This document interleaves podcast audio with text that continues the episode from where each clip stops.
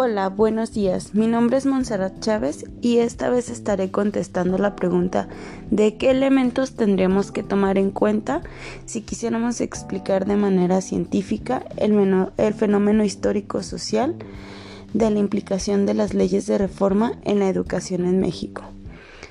Pues yo siento que primero tendríamos que buscar en fuentes confiables eh, ya sea en unas investigaciones, en algunos, en algunos ensayos de personas que se dedican a investigar más allá de los hechos históricos.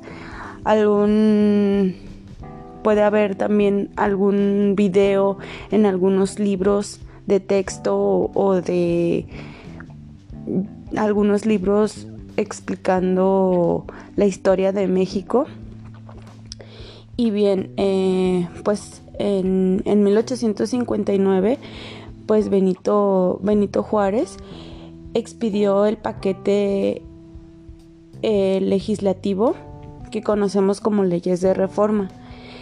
Esto pues lo llevó a dar un gran paso en la educación, ya que pues quita el, clero de, la educación, que ya no forma parte de, la educación, y esto lo hace que empiece a ser las escuelas eh, laicas, gratuitas y obligatorias.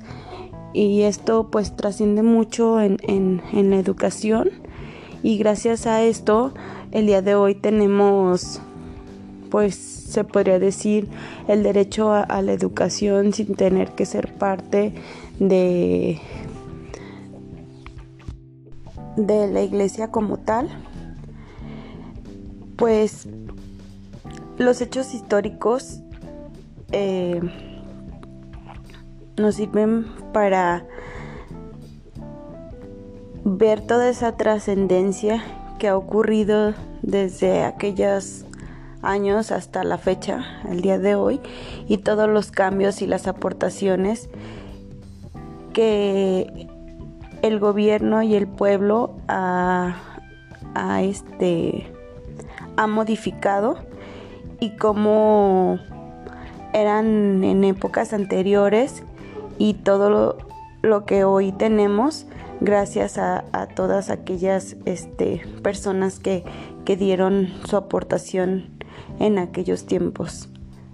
Gracias.